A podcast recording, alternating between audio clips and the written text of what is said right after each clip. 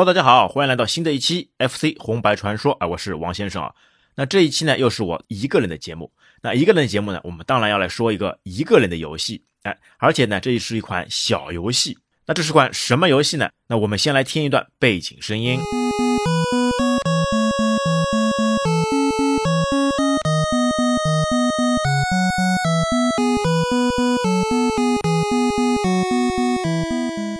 听到这个背景声音啊，大家有没有知道？哎，这是哪一款游戏呢？哎，对的，那就是我们的《企鹅南极大冒险》。哎呀，哎，这个游戏啊，配上这个音乐啊，就一下子就感觉有没有就出来了。那这一款游戏啊，也是出自 Konami 的手中。那 Konami 呢，一直是擅长做那个音乐游戏的，所以这一次呢，他们为了配合这款游戏啊，就特别选用了那个法国圆舞曲之王瓦尔德·退费尔最著名的乐曲——溜冰圆舞曲。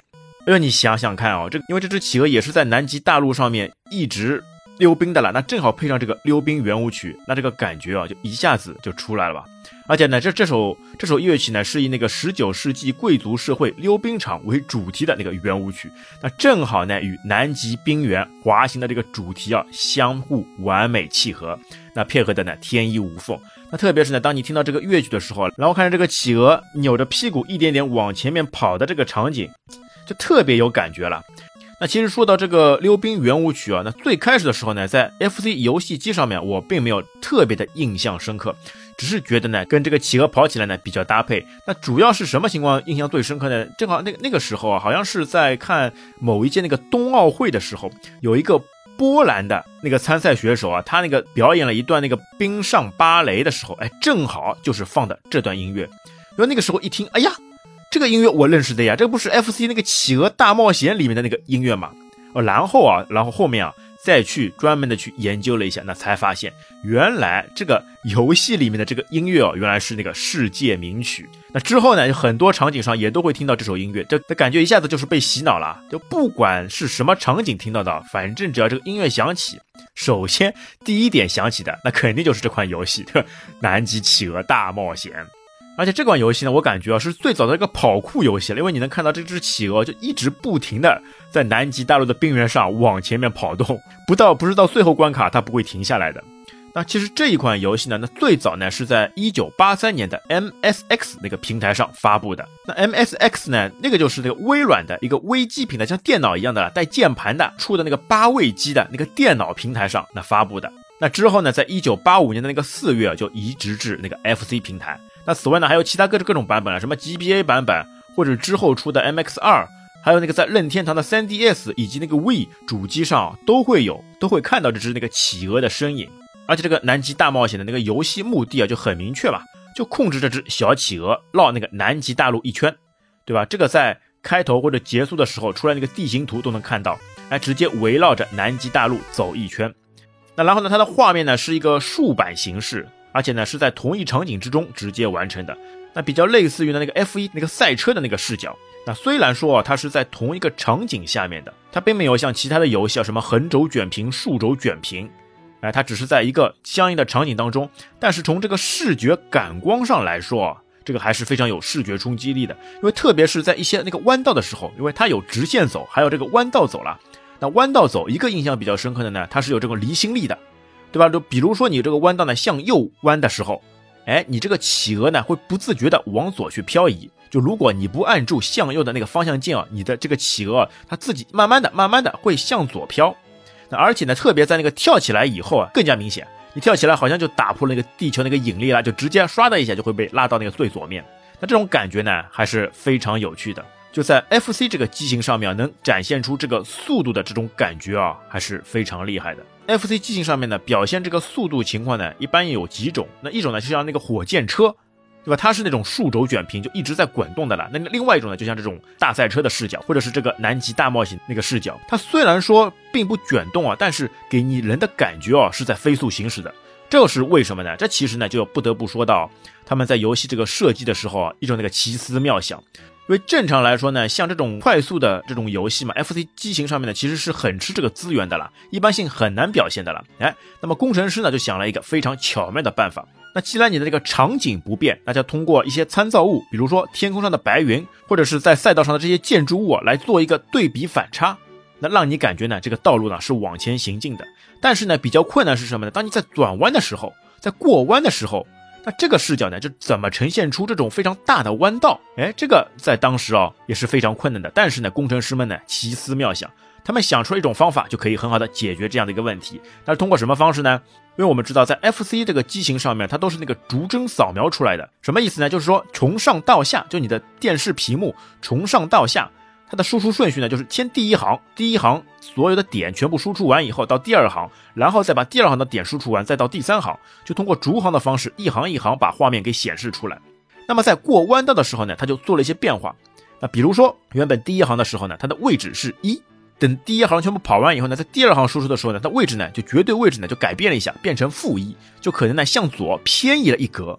那第二行就是负二，那第三行就是负三，那以此类推啊，一行一行把它偏移下去。那因为人眼啊，它是会有一个自动补全功能的，所以每一行它偏移的那个差哦，在人眼里面看起来呢，就感觉是在运动当中了。哎，这还是很机智的，这个工程师们还是很机智的，通过这样一个人眼的视觉错位啊。那从而就产生这样一种过弯的视觉效果，那这个是不是非常有趣呢？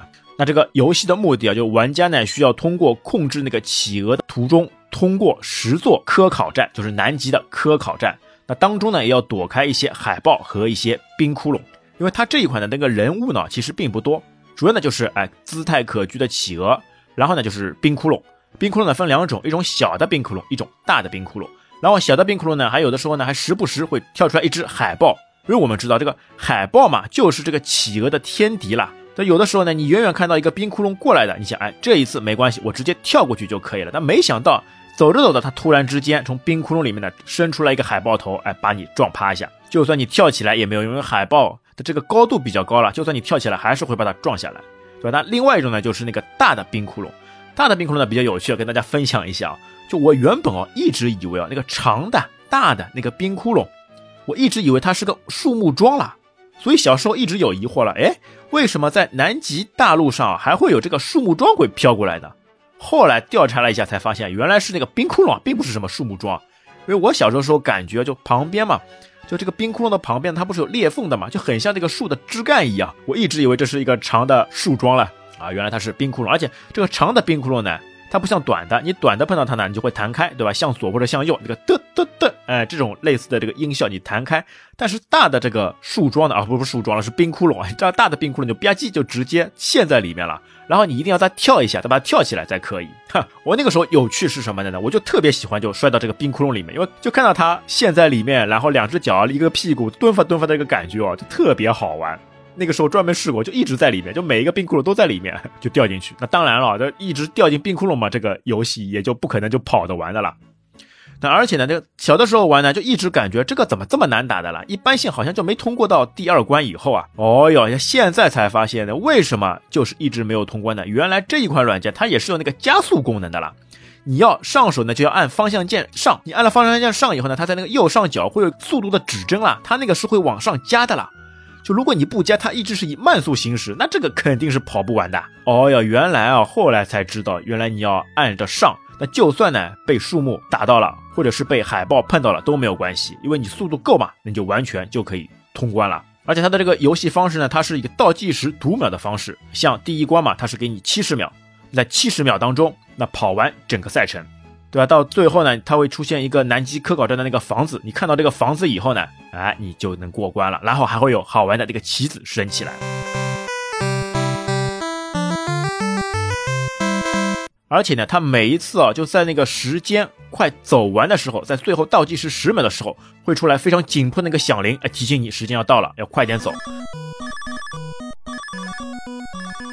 但是往往呢，我感觉啊，就算。你时间到了，对吧？你没有跑到终点，但是呢，你差不多如果能看到房子以后，它好像呢是会补给你个几秒钟，差不多两秒钟、三秒钟左右。就算时间到了，也是可以顺延过去的了，就像有点惯性。哈，但那个时候因为不会加速啊，就往往只能通到过第二关。那其实说到这个游戏呢，因为在日文卡带上面啊，它其实前面还有一个名字，因为我们一直都说呢，就是南极大冒险，或者说那个企鹅大冒险。其实它在那个原始的那个包装上面，或者是卡带上面，还有一个名字叫那个结局，就那个结局南极大冒险。那而且呢，一开始啊，就 Konami 啊，把这款游戏啊，并不是按照那个游戏的这个标准来制作的，它是按照什么来做的呢？它其实是一款那个教育软件啊，因为在原版的那个卡带封面上面都能看到的是 I love 什么什么，那比如像这一款就是那个 I love 地理，而且呢，很多在那个 MSX 的版本上面就还有很多类似的这种卡带，那比如还有什么那个 I love 算术、I love 体育、I love 社会，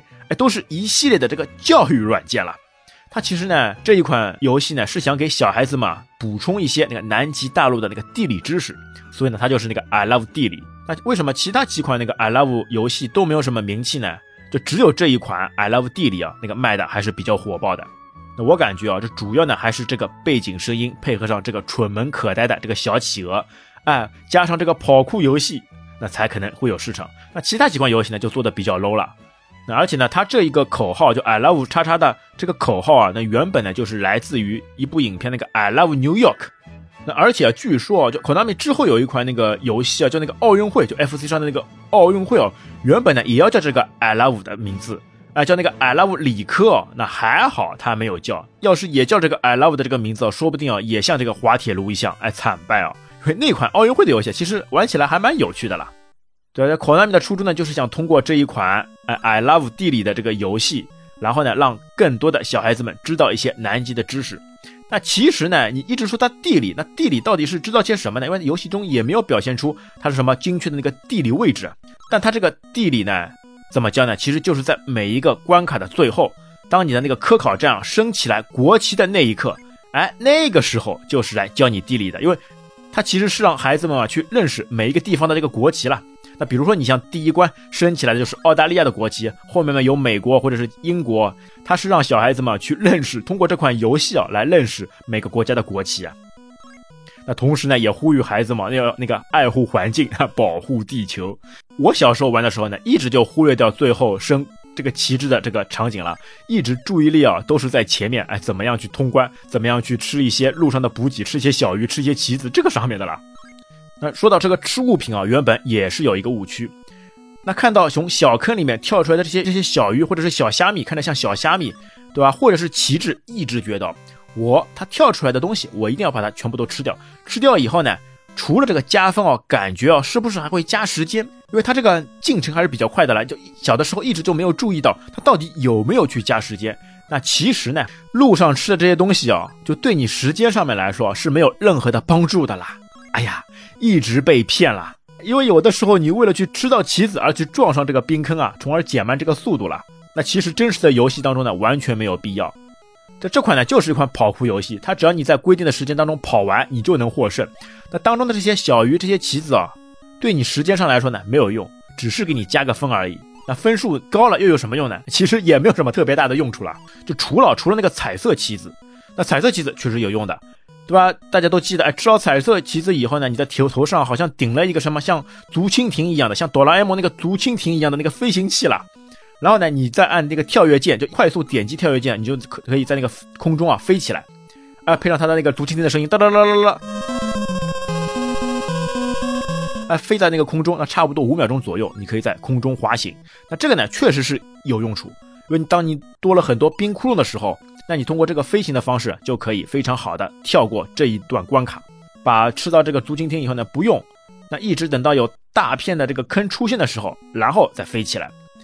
但往往有的时候呢，你本来想到关键时候用，但是还没在用之前，哎呦，不小心又撞上什么海豹了，又撞上什么冰坑了，直接旗子就没有了，这就是非常可惜的了。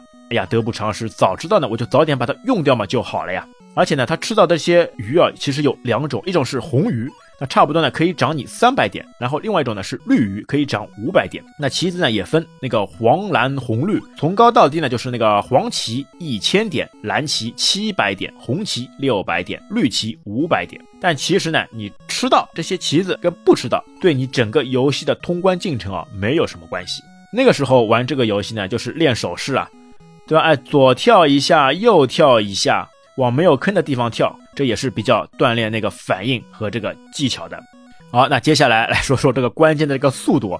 那刚刚我们有说到，对吧？它是在规定时间之内跑完这一段行程，总共分那个十个关卡了。那像第一关啊，它就是在七十秒之内要跑完九百公里。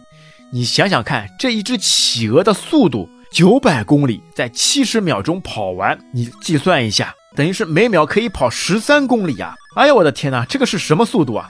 这个还是企鹅吗？这个是火箭企鹅吧？这个速度，你想想看，就我们常说的那个第一宇宙速度啊，那大约差不多是那个七点九秒每公里。那这个速度呢，就可以飞离地球表面了，就可以环绕地球轨道了。那么然后呢，第二宇宙速度可以达到十一点二公里每秒。那这个速度下面呢，就可以绕着太阳环绕了。那么第三宇宙速度呢，是可以达到十六点七啊。那这个速度呢，就可以直接飞出太阳系了。那你想想看啊，这一只小小的企鹅，它的速度呢就达到每秒十三公里啊，就等于啊已经超过了第二宇宙速度，相当于第三宇宙速度了。它这个速度跑起来，我唰的一下，这绝对是比闪电侠还要快啊！我没想到，原来这是只超级企鹅，这个速度跑起来，这个望尘莫及，没人能企及的，对吧？你想想看，一子弹的那个射速呢，一般性才五百米每秒啊，就已经可以，呃，神挡杀神，佛挡杀佛了。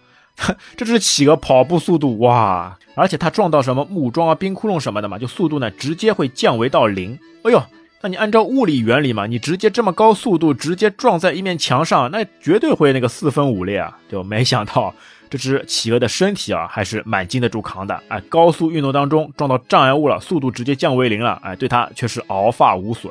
那小时候玩的时候呢，还有一点就感觉呢，可能一直好像就通不了关。那其实呢，像刚刚说的，它就是总共是十关。那你十关打完以后呢，它就就进入二周目，哎，又可以继续来走一次。那而且呢，在开头画面的时候呢，它会让你选择，哎，那个级别一级、二级、三级。小的时候呢，一般因为原本就通不了关嘛，大多数呢就是在一级当中晃悠。那其实你选到三级以后呢，就那难度呢确实是会有些增长，路上的这个冰窟窿就变得更多了，那个海报变得更加频繁了。那一些高手啊，就差不多整个通关下来啊，差不多也是十分钟左右，因为它这个路程啊，绕南极大陆这个一圈的这个路程啊，还是摆在那里的。哎，我不知道听友当中啊，哎，有哪些人是可以通到最底的？那我最近呢，还特别重新去打了一下，哦，这一次我终于完全通底成功了，就是在那个一级别之下，哎，终于通关成功了。哎，这个还是特别不容易，而且最难打的是哪一关呢？最难打我感觉是在那个南极点那一关上面。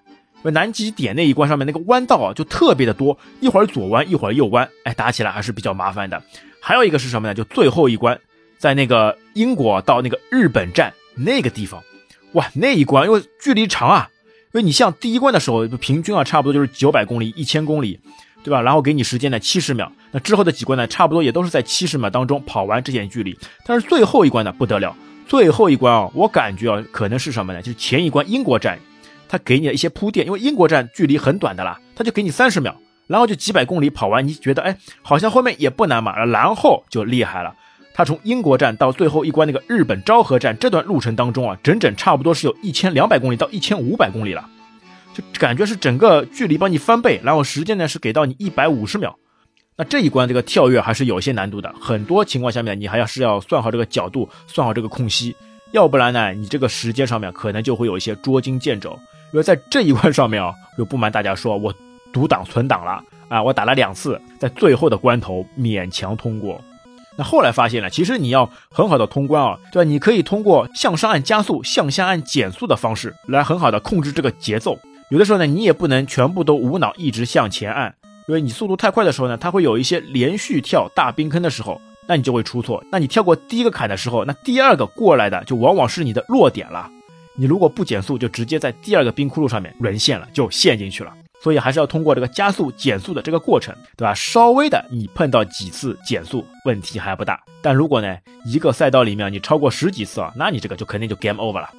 哎，那再来说说这款游戏的这个招牌，这个地理的招牌那个旗帜，那它这个很多地理知识啊，都是跟现实当中是有对应的了。比如说你的观察站的这个名字啊和这个位置啊，都是跟现实当中是有些贴合的了。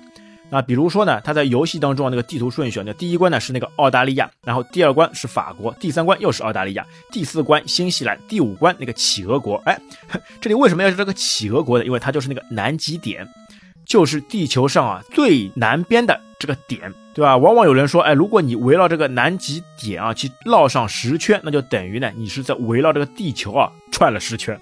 现在看这个速度啊，但是现实当中呢，其实这个南极点啊，它也是有那个科考站的，它是那个美国的美国的一个科考站，然后到了第六关又是美国，第七关阿根廷，第八关美国，第九关英国，哎，就前面说的路程非常短的英国，还有最后一关第十关，那个路程最长的日本昭和站，对吧？感觉每一次到那个观察站前升起旗帜的时候呢，那个企鹅还会有一些好玩的动作，对吧？那其他关卡它是一边抖脚一边摇手，哎，而且呢，大家注意吧，它同手同脚，就是在一边的了，哎。手跟脚一起来做同样的一个欢呼动作，特别有趣是什么呢？当你到了这个南极点，就是那个企鹅国，还有最后一关日本站的时候，这个企鹅动作会有一些变化，它会做出来一些非常骚的这个动作了。啊，之后看看修诺斯里面我们铺一下照片，看一下，它跟其他几关的动作是会有一些不一样的。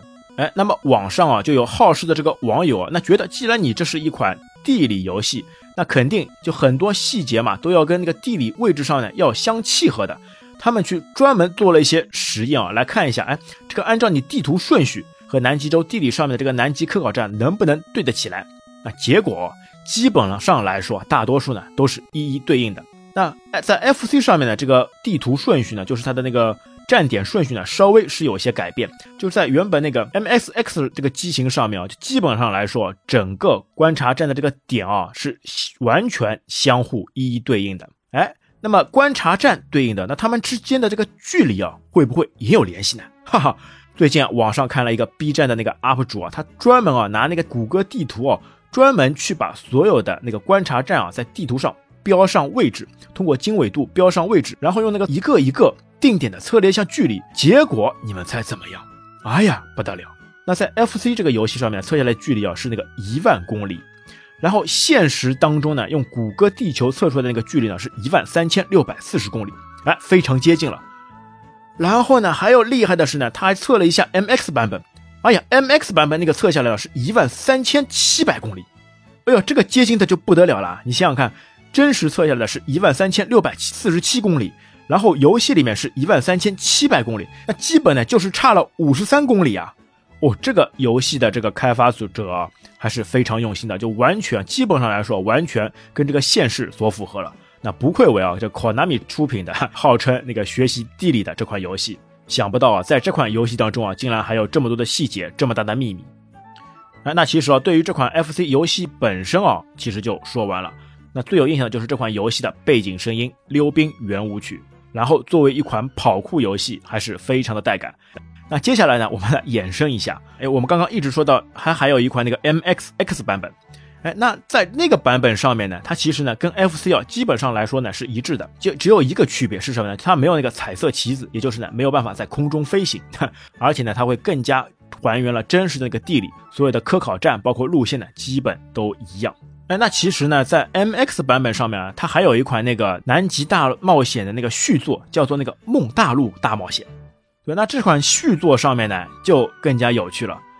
它除了这个原本在冰面上跑啊，它又多了很多在树林里面跑，在陆地上面跑，在草地上面跑，还有在什么在外太空里面跑，在那个水底下跑，嘿，多了很多的这种元素。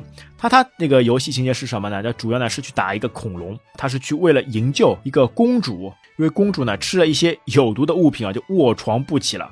然后作为主角的你啊，要去想方设法啊，去找到一个可以救命的苹果，然后返回去营救你的女主。而且呢，这一款呢它还有 BOSS 了，那个 BOSS 是恐龙。就每一次啊，你要把恐龙啊踩到冰面下面去才能获胜。哎，那就是这一款啊，在一九八六年时候出品的那个《梦大陆冒险》。那而且呢，这款《梦大陆冒险》呢，它那个结局啊也非常有趣，它有两个结局了。就按照你不同的玩的这个程度啊，两个相应的不同结局。那一个是什么呢？如果你在游戏当中这个速度比较快，哎，那你就成功拿到了这个解药，然后去解救你的这个美丽的这个公主。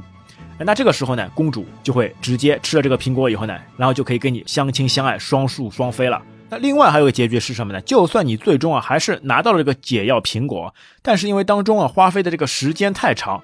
当你回去的时候呢，你就会看到有这个公主啊，就已经西飞了啦。呃，在床上呢，只能看到他的一张黑白遗像，因为你耽误了时间，哎，来不及去解救他，他已经完蛋了啦，他已经翘辫子了。哎呀，这个上面就双结局，这个还是比较有趣的。哎，那么就有人来说了，那为什么会有这个双结局呢？就很多这个版本上面有人说，因为这一款游戏是由那个小岛秀夫来监制的。小岛秀夫大家知道吧？就是被誉为啊这个神一样的这个游戏制作者啊，这个小岛秀夫。因为小岛秀夫呢，之前他在他的那个成品做那个合金装备里面了，就有试过那个多结局的这个方式。哎，那就有人说，在一九八六年的时候，就是小岛秀夫在这款游戏当中呢，就设计出了这个多结局的这个剧情，是为以后这个合金装备啊来做一些练手了。而且你现在呢，如果到网上去查那个小岛秀夫的那个处女作品啊，往往呢就很多时候呢就能看到这一款《梦大陆冒险》，它会被标记为那个小岛秀夫的这个处女作。但其实呢，准确来说，这这一款呢并不是小岛秀夫制作的了，因为那个时候呢，一九八六年那个那个小岛秀夫呢刚刚好大学毕业，刚刚进入 Konami 的第一年，对吧？那作为一个新人来说，他可能到公司以后呢，并没有办法就直接担任这个主要设计者的这个人员吧。但他确确实实呢，是对于这款《梦大陆大冒险》啊，是有过出谋划策的，有提过一些建议。那所以啊，那就有可能啊，这有一些点子，说不定就是这个结局，就是受他这个一些的点子的启发，就融入进去了。那而且有人说来，你小岛秀夫八六年刚刚进去的时候，为什么就直接就可以提建议呢？哎，因为那个时候啊，那个八六年嘛，FC 正是大红大火的时候，那 Konami 呢就把大部分的这个研发人员啊，全部都放到这个。制作 FC 游戏上面去了，那对于这个 MX 版本呢，就没几个人了。那小岛秀夫正好进去嘛，哎，那就正好被公司指派，哎，那你就去这个 MX 版本上面啊，是稍微去那个练练手吧，哎，所以呢，就有这样一个故事了。他就去给这个梦大陆大冒险提了几个建议，对，因为他后来呢，他本人也在那个二零一四年的时候发那个推特，那个澄清了，没有这个游戏不是我制作的，不是我监制的，只是提了几个建议而已了。但是你想想啊，有一个神级人物，对吧？就算在那个时候还没有展露锋芒的时候，他的几个建议，哎，对这款游戏的这个成功啊，还是有一些作用的了。而且这一款游戏呢，也是被誉为当时啊，在 MX 这个游戏机版本里面啊，就不可多得的这个佳作之一了。哎，那我们就再扯开一点啊，来说说看这个小岛秀夫，因为小岛秀夫呢，他在这个 FC 游戏上面啊制作的那个作品呢，其实并不多。但特别是呢，他之后到了那个索尼以后所开发出来的这个合金装备，哎，以这个电影方式来叙述游戏的这样一种方式啊，就不得不令人惊叹了，就真的是一个鬼才了。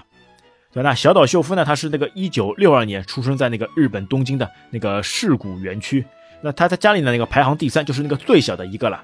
那他的爸爸呢，原本是一个药剂师，呃，经常呢会四处游走，哎，基本呢就不待在家里。那而且呢，因为那个当时那个一个家庭环境啊变化太快了，就导致他的性格有些孤僻。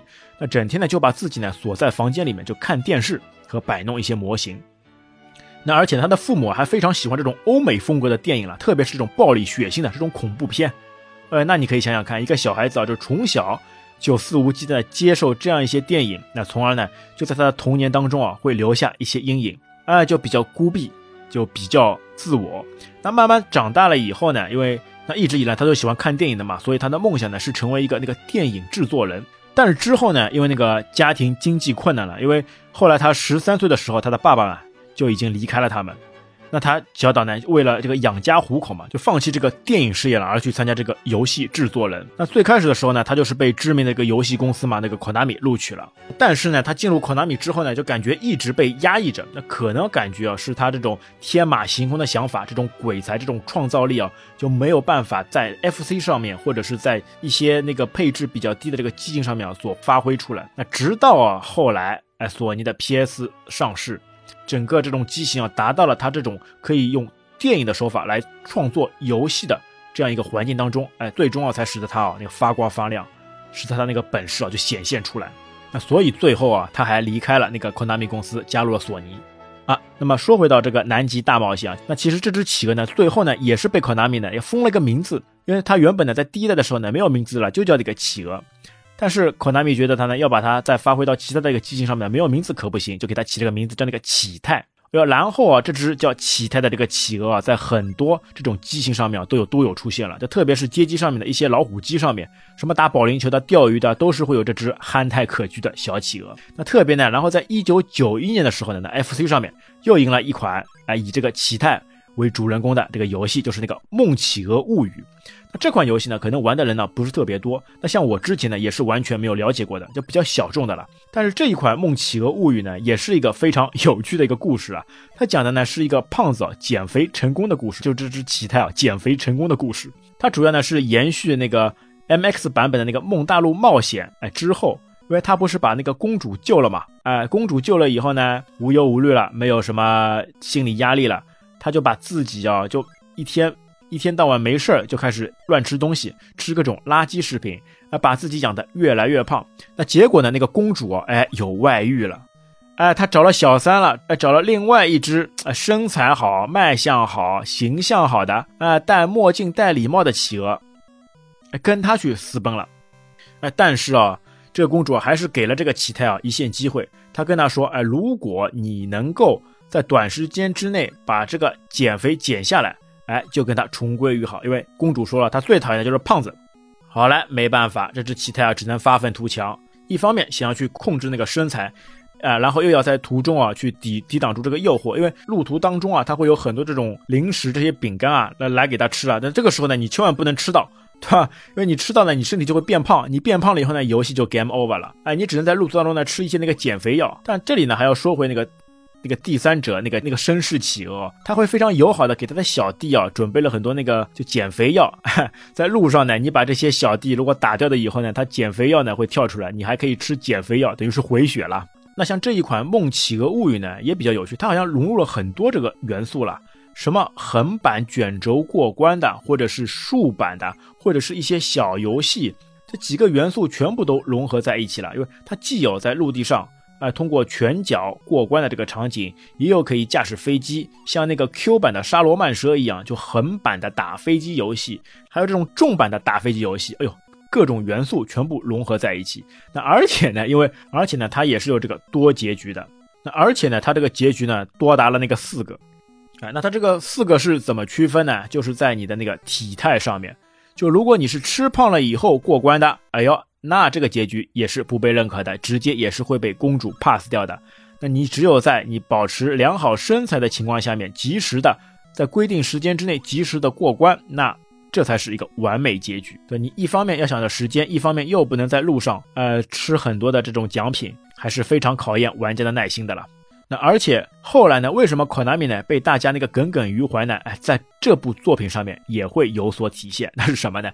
当你完成了一周目以后啊。就你把那个公主抢回来以后啊，你们又在一起的时候呢，那个公主啊，她开始吧唧吧唧的开始吃东西了，一下子呢，公主变成了一个大肥婆。哎呦，你是减肥成功了，没想到你的女友却反而变成了大肥婆，那这样你是什么感受呢？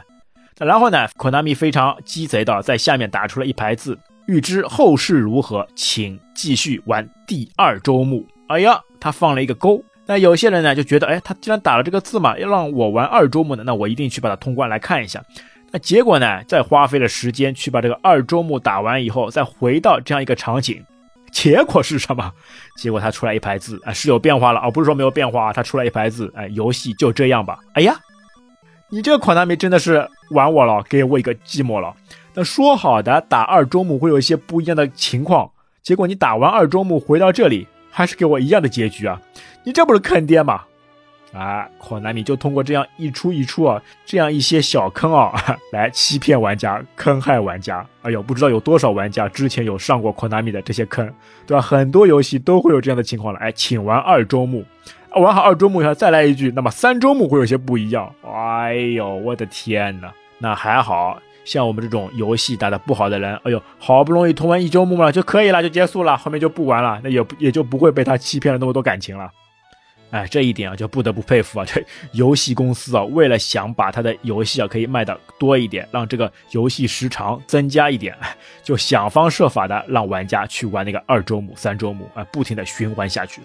那现在想想啊，《南极大冒险》这款游戏啊，玩起来也没有什么特别大的亮点，但是呢，就作为这一款是让小孩子呢可以通过游戏跟学习 相结合的这个方式，对吧？虽然这个学习呢没有学到太多的内容，但是呢，它有这种出发点，有这种思想。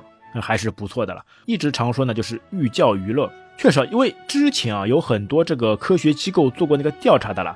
如果你是玩游戏的这个人嘛，特别是对于一些那个老年痴呆症的这个治疗呢是有帮助的。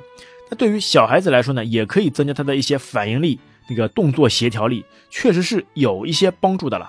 那但是呢，任何事情呢都是会有一个适量，都是会有一个度。那如果玩游戏玩到废寝忘食呢，一个呢对于这个眼睛的视力不太好，另外一个呢对你的学业也是有所损伤的。所以呢，如何在你的游玩过程当中去学到东西，然后又玩得快乐，这也是啊这些开发游戏公司啊一个需要平衡的这样一个度。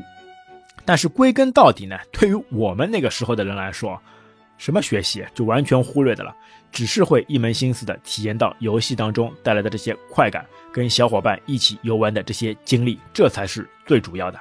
那另外还有一个主要的是什么？因为它这些教育呢，都是以这个文字形式来呈现的，它这个文字呢，要么是英文，要么是日文，对于我们哎中国的小伙伴都看不懂的啦，这也是非常苦闷的。那另外还有一点呢，在这个南极大冒险当中呢，出现过很多国家的旗帜，为什么就没有中国呢？